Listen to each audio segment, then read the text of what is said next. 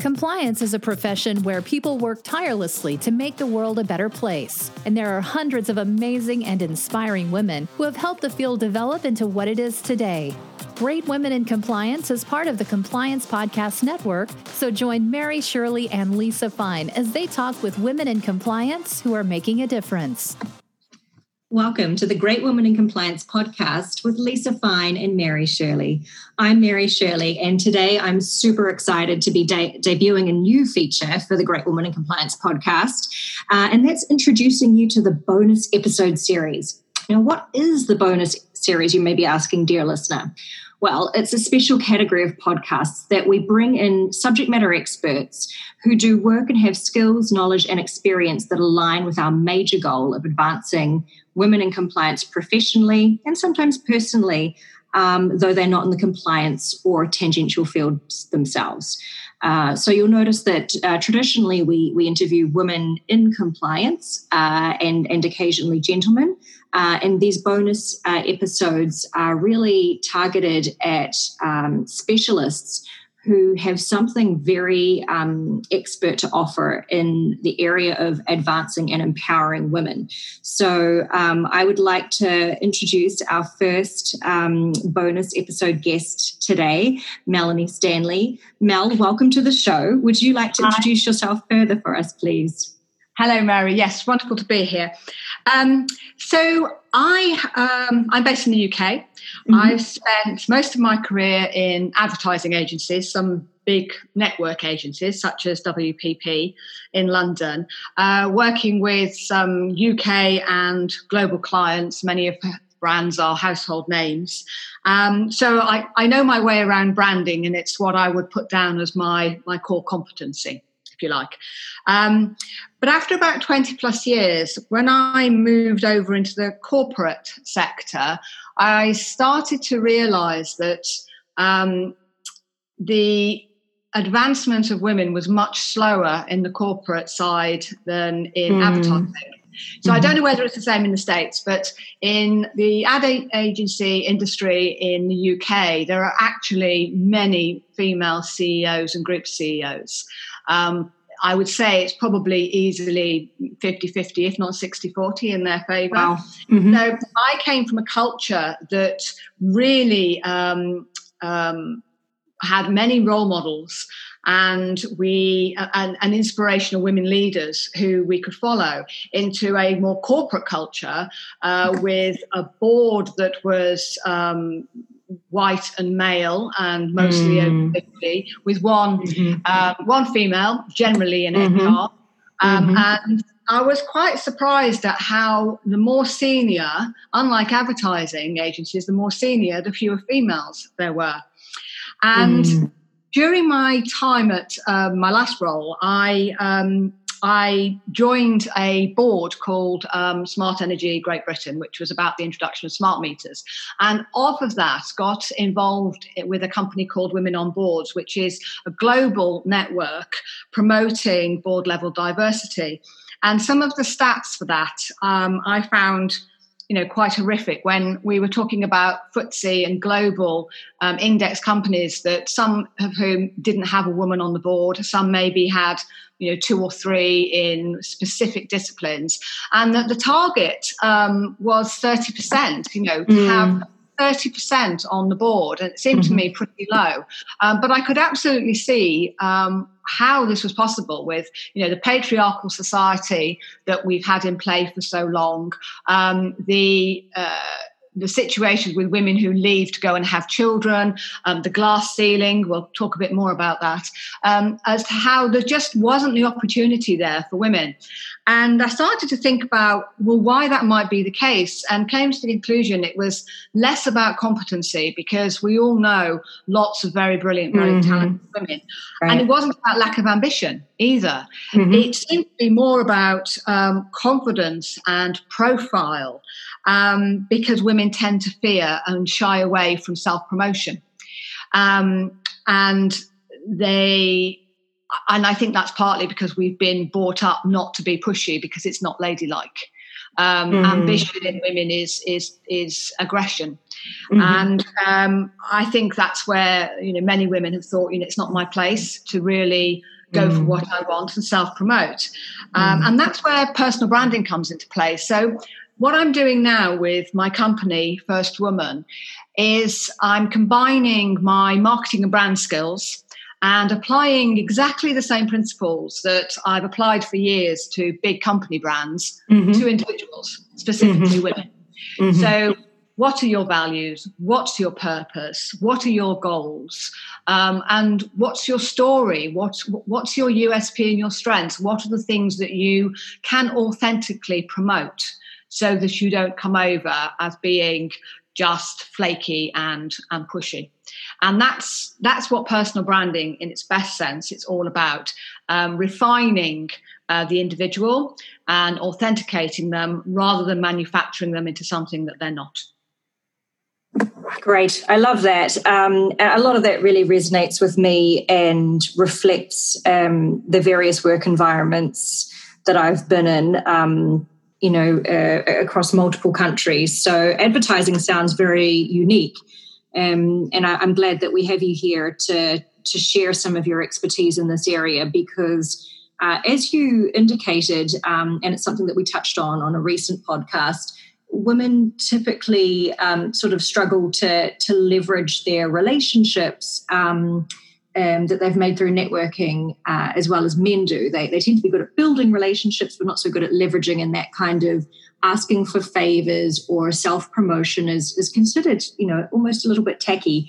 Um, and so I love the, the the fact that even though we shouldn't be considering it as tacky, your personal branding um, technique's probably not the right word, but focus um, helps people who feel like it's it's uncomfortable to, yeah. to speak up and draw attention to themselves overtly. So here's a way in which you can do it and everyone can see it, but you're not making a literal song and dance about yourself.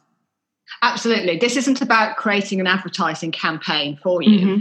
It's mm-hmm. about um, uh, emphasising um, the strengths and emphasising what you're really good at and putting yourself in a position where mm. um, you are asked um, to, you know, take on projects or given opportunities um, without having to go and fight for them. Mm. Um, because that isn't, that isn't the female way. Um, mm. that's, that's definitely the um, where, where men tend to excel. And that's, I think, just a gender difference. Mm, absolutely.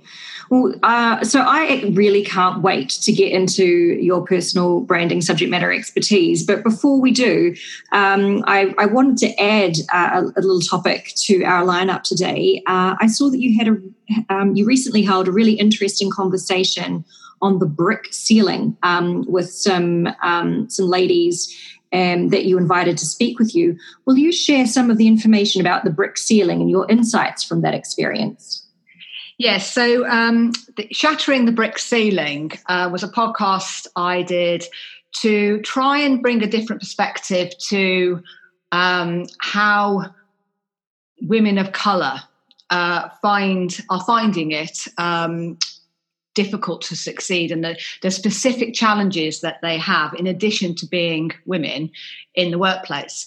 So the brick ceiling was a phrase that one of my guests used. Um, she's she's quite a young, but nonetheless um, she's on an upward trajectory, and uh, she referred to the uh, the brick ceiling as being, you know, if you think it's it's difficult for women to break the glass ceiling, then it's doubly hard for black women and BAME women to be able to do that, because not only do you have the gender issue, but you also have the colour issue. And um, the workplace uh, is often frequented, certainly white-collar workplaces are often frequented with white people. Um, and as we, we've just discussed, in senior positions, white men. So um, being uh, becoming part of that um, is a tough ask.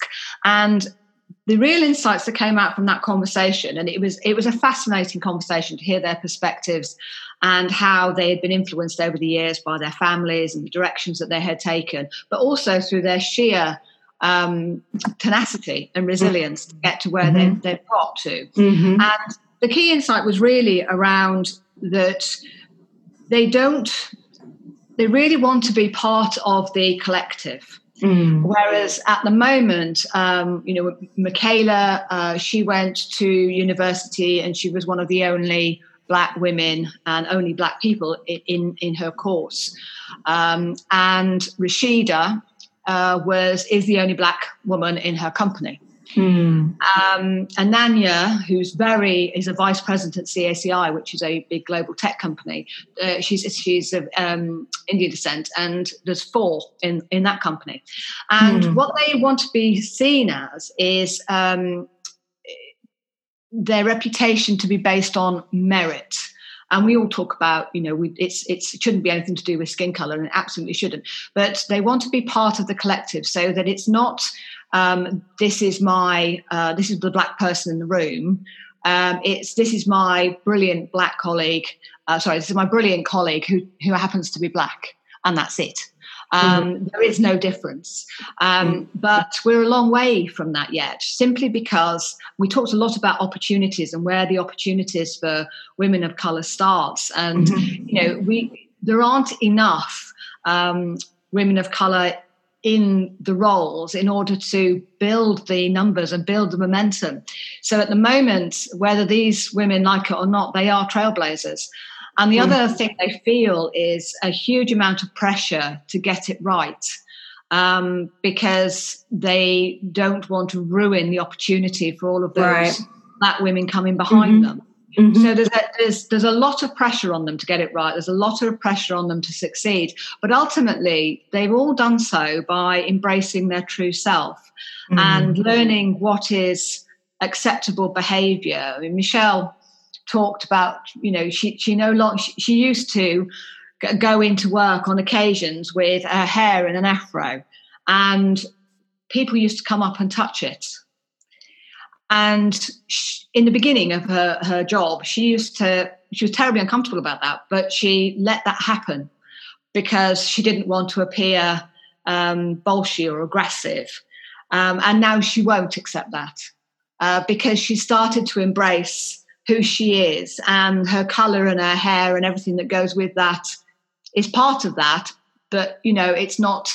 it's not some freak show where she's there to be looked at.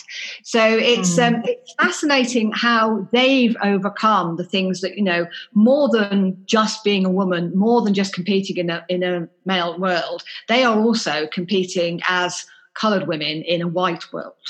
Um, mm. So it's, um, but it was really positive, you know, conversation mm. hugely positive, and that's what I wanted to to get out of them, because with all of the activism um, around Black Lives Matter, which is absolutely, um, you know, relevant.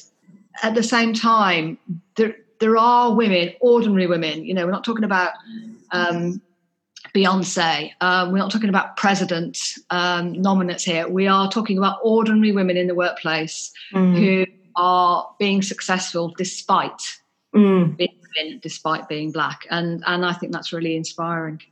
Absolutely. And so, Mel, for any of our listeners who are keen to hear some of the um, the first-hand tales from that uh, podcast episode, how can they find it? Well, it's on my um, LinkedIn page um, okay. under Mel Stanley. So great. Not free. Uh, it's also on, uh, which might be a little easier, on my LinkedIn First Woman page. Mm-hmm. Um, And, um, yeah, so the links are there, and there are also some um, really animated, fun um, audiovisual outtakes there where you mm. can get, get snippets of the conversation um, and the people in the conversation. Super. That sounds great. Thank you for, for sharing that with us. All right, so for, for level setting purposes, as we go into the, the personal branding topic now, will you help um, to establish some baseline knowledge for us on what personal branding is? And I know you, you gave us a great little summary um, just a, a little earlier on, and what it is not. Yeah, um, so you know, pers- if you Google personal branding, um, you'll get about eight and a half million results. Um, so there are lots of definitions, there are lots of perspectives. Um, and I think it's, you know, it's difficult to come up with a, a, if you like, a unique expression of um, what personal branding it is. But my my own preferred um, explanation, uh, which is a summation of, of, of a lot of things, is your personal brand is is a holistic represent, representation of you. So it's a three sixty of you, um, entirely you, all of you, warts and all, um, nothing missed out. Um, and in that respect, it it can't be overinflated um, if it's rooted in the real you. Um, there is a lot of talk about personal branding and Instagram and um, how people create and manufacture personal brands. Uh, but, you know, this isn't, we're not talking about a Kim Kardashian version of you. We're talking about um, who you really are as a person, characteristics, personality, experience, strengths, uh, values and drivers, all the things that make you tick, all the things that um, you hold dear. And that's what builds your personal brand. And, you know, people buy people.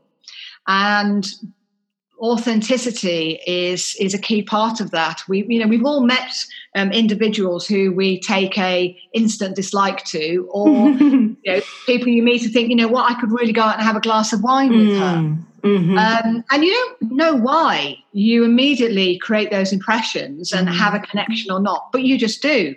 But there's some um, H B R research that uh, said that we all create impressions in about seven seconds. Mm-hmm. And that is, um, those are framed by our own experience and heuristics. Um, you know, our lives, our, where we were brought up, how we were brought up. Um, lots of things contribute to those impressions that we create very quickly. And so, you know, seven seconds, that's not even enough time to say hello. Um, and every every person does it. We're all told not to judge, but unfortunately, mm-hmm. um, we're mentally wired to do that. Right. So a curse, uh, having a, a really strong, authentic uh, personal brand enables you to be able to get past that. That the first impression that you create is the one that you want to create. Mm-hmm. Um, and um, there's lots of ways of doing this um, in, in terms of understanding in a very succinct um, sentence, for example, what your elevator pitch is. If you're in a networking mm. situation, how do you introduce yourself? Um, you know, your handshake, all of those things, whether you're smiling, all of those things create that first impression. And of course, reputation, which is a big part of personal branding. So, uh, you know, what people say about you, not just what you say about yourself, that can be curated out of your personal brand. So your reputation is something that, you know, the message you land is something you want to land, not um, a spurious impression that's uh, or perception that somebody has created of you. So mm. personal branding needs to be um, built, not mm-hmm. created. And I use that, the definition, because um, building means it comes from you, created sounds manufactured. So it's built mm-hmm. um, from everything about you as an individual.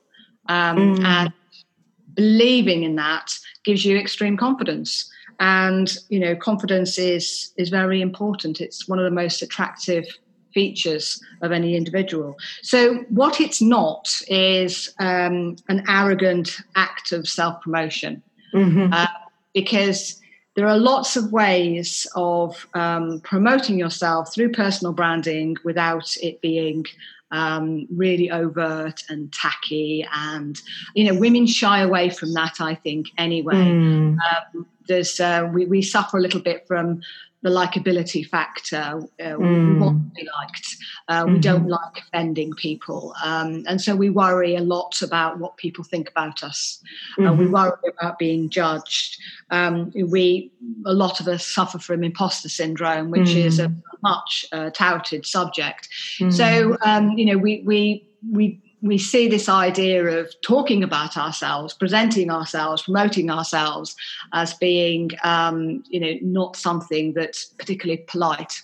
And uh, and we need to get past that, because if it's rooted in who you are, in your authenticity, you know, it's, it's I, I said it's about perfecting yourself, authenticating mm. you. It's not about um, curating something that is um, some high-profile persona of who you'd like to be.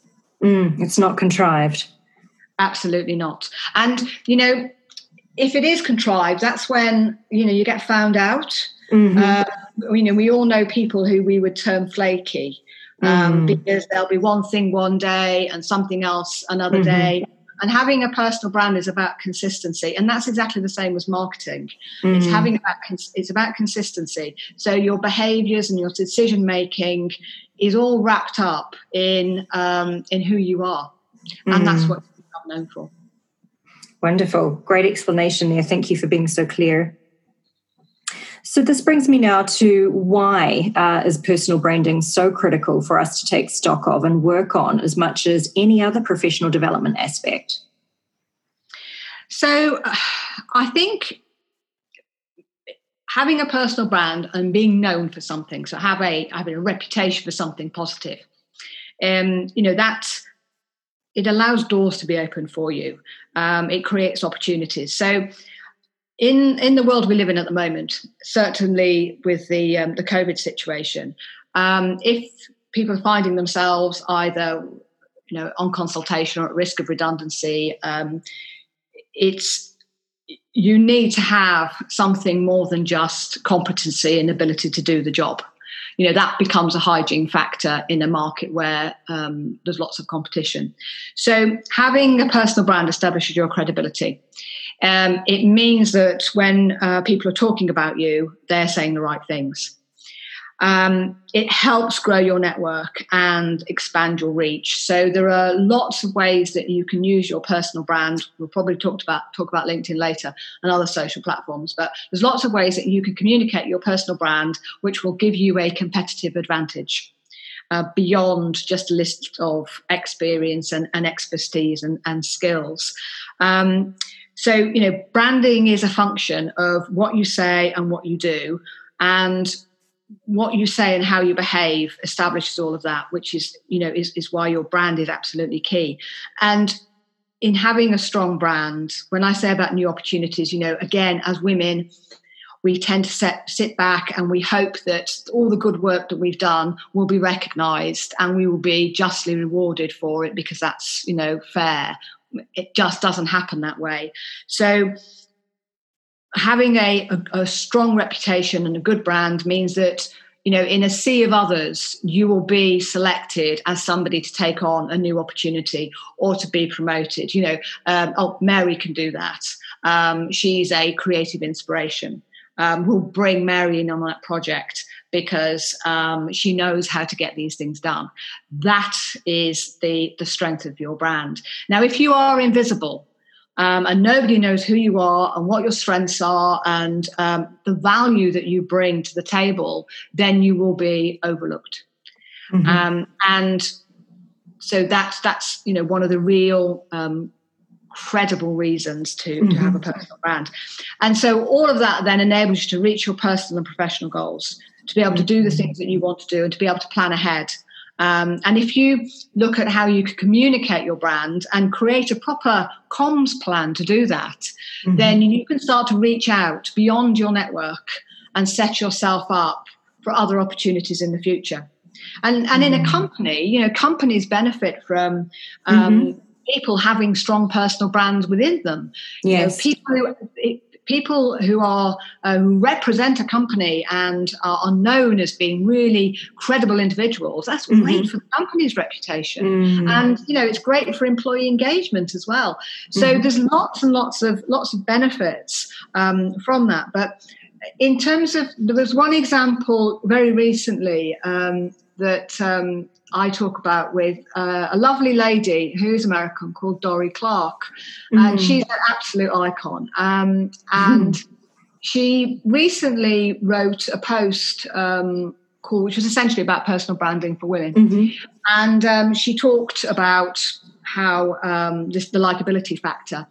Um, and I've been on one of Dorie's courses. Um, so I'm kind of connected with her on LinkedIn, and I shared her post. And I added, um, you know, a couple of sound bites of my own. And four thousand people read that post. And they mm. read it because she came back and said, thank you, Mel, for sharing. Oh, amazing. Now, this, woman, this woman has got a gazillion followers. And, you know, for, but that's what she does. She responds to everybody, and because that's who she is and that's part of her brand. And so when she responded to that, and I honestly, you know, I mean, I was just basically adding a bit of value to what was already a brilliant post mm. that she had written. Mm-hmm. In her responding to that, she opened her network to me. And I got lots of views from people who I've never, ever been able to attract of my own. Of my own. So this idea of um, of connecting with people who can open doors and um, and help you is really, really key in getting your um, your brand across and getting your message out there. Yeah, you know what's interesting? I, I don't know Dorie Clark. I haven't um, spoken with her or, or read um, any of her things, but Uh, I have at least two other people in my network um, who uh, are in close contact with her. And even though I've never been exposed to her, um, I already have a sense of her being a real subject matter expert um, in her field um, and, and being a, a trailblazer. And so even though I've not met this woman, her personal brand is already um, in my mind. Isn't that incredible? And that's the power of it, yeah. Right? Absolutely. And and that's what it's all about. So, you know, if um, if ten years down the line, you've been um, curating your brand and getting out in the right places with audiences that you want to be able to connect with, mm-hmm. um, yeah, all of a sudden, as you say, you may never have met the person. You may never have connected with them, even on a platform like LinkedIn, but you've mm. got an impression of them. Mm. Um, and that's what this is all about. But it's got to be the right impression. Uh, you know, mm. It's got to be something that you want out there.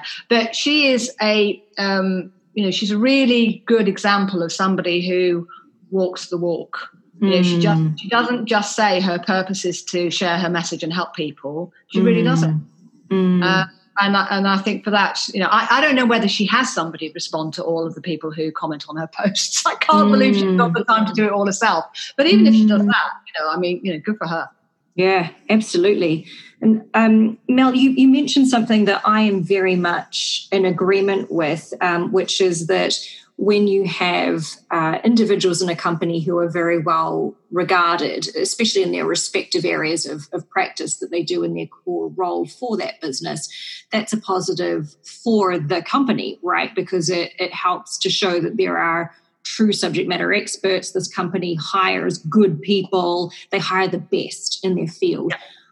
One of the things that I've observed, and I have myself been, um, I'll just use this word loosely, a victim of it, and um, is if you go to an effort to, to do something beyond the realm of your core job, and, and you know, as you know, we've got this podcast, sometimes colleagues um are unduly harsh to those individuals. And based on my my experience hearing about this from others, I only know of women who have been in this situation where if they are some kind of high profile, they speak a lot at conferences, um, they write books, um, they uh, do a lot of social media posts and become well known, that uh, this can actually cause them troubles internally um, with with colleagues. Um, I, I don't know the, the root cause. I would guess in some cases it might be jealousy, in others it might mm. be that they feel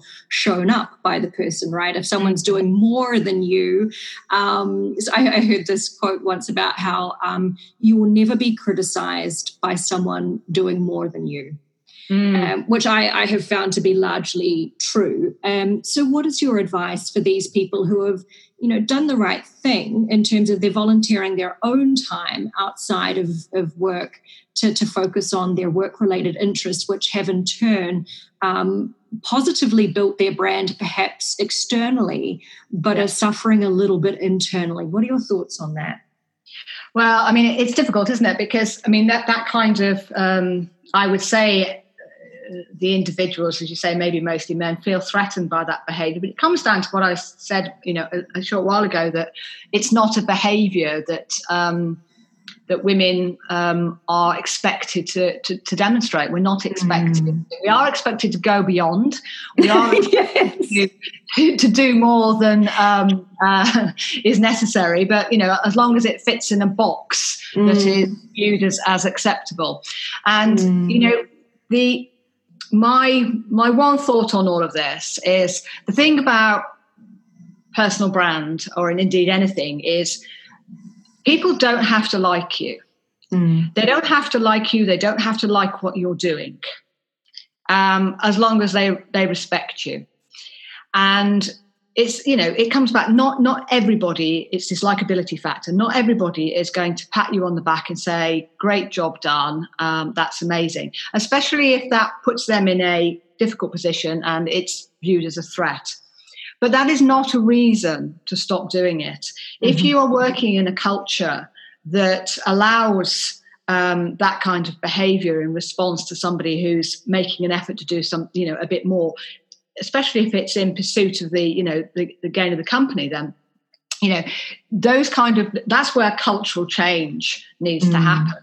Mm-hmm. And and I think when many women that I've talked to about developing their, their, their personal brand is when we look at deep-seated values and what's important, that can often lead us to find that where we're working doesn't really sit with mm-hmm. where we want to be and isn't really going to get us where we want to be.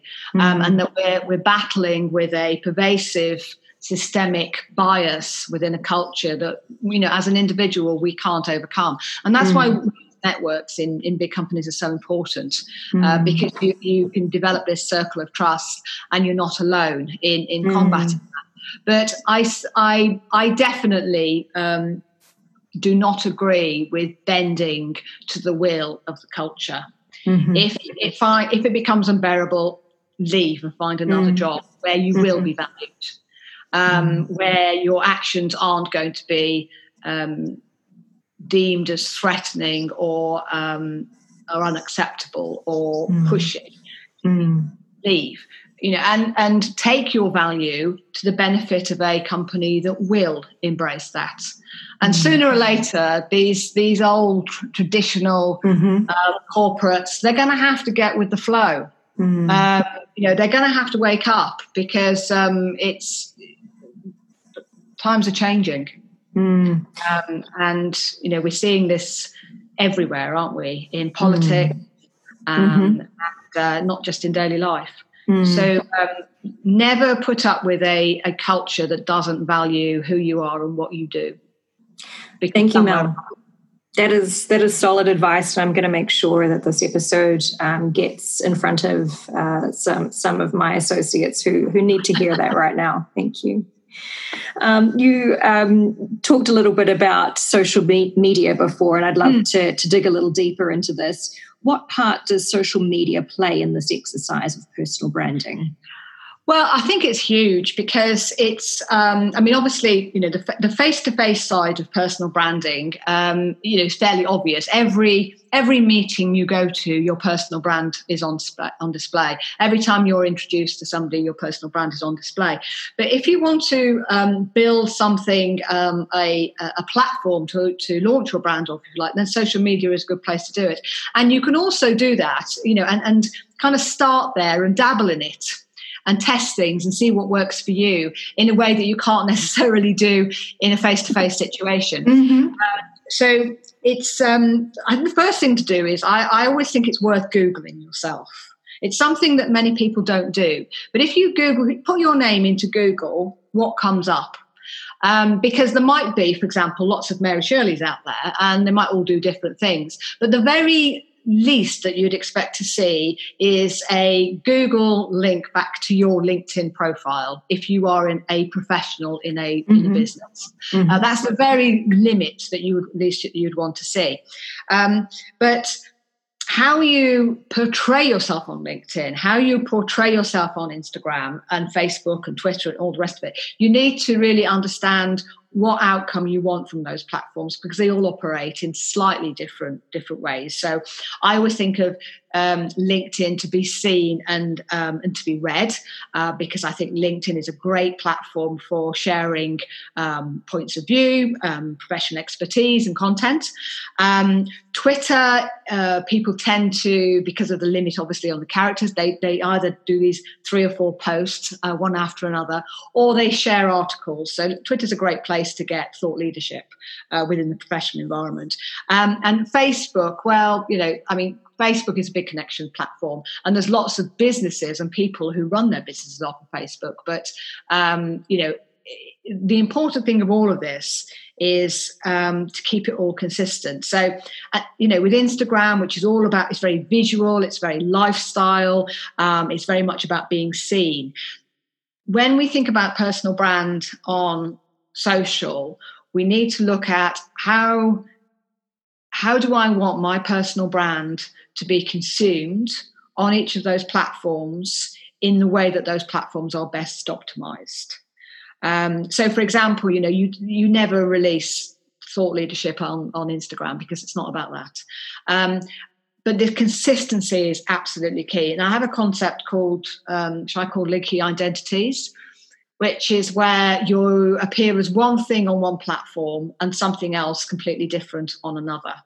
And that might be because people tend to have a personal life, if you like. We all have a personal life, but a personal profile, if you like, and then a professional profile.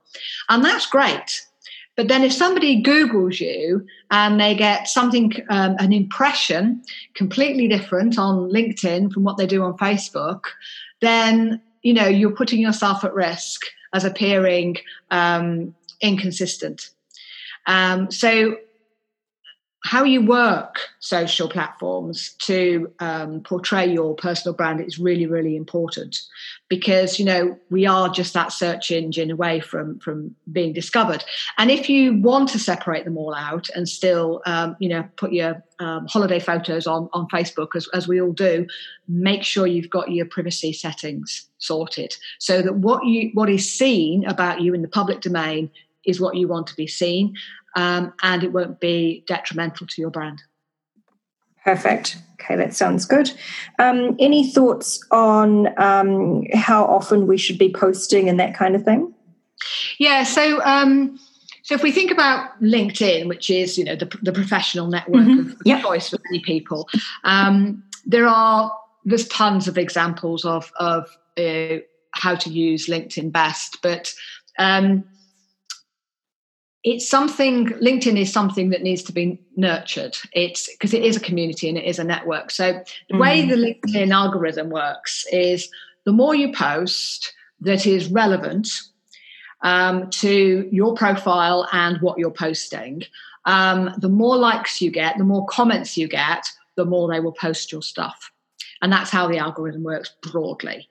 Um, so if you are um, completely invisible on LinkedIn, so maybe you're an observer who just likes to look at stuff and read stuff but never comment and never post yourself, you can't suddenly launch into LinkedIn and start producing stuff and expect it all to be read and noticed and commented on. It doesn't work like that.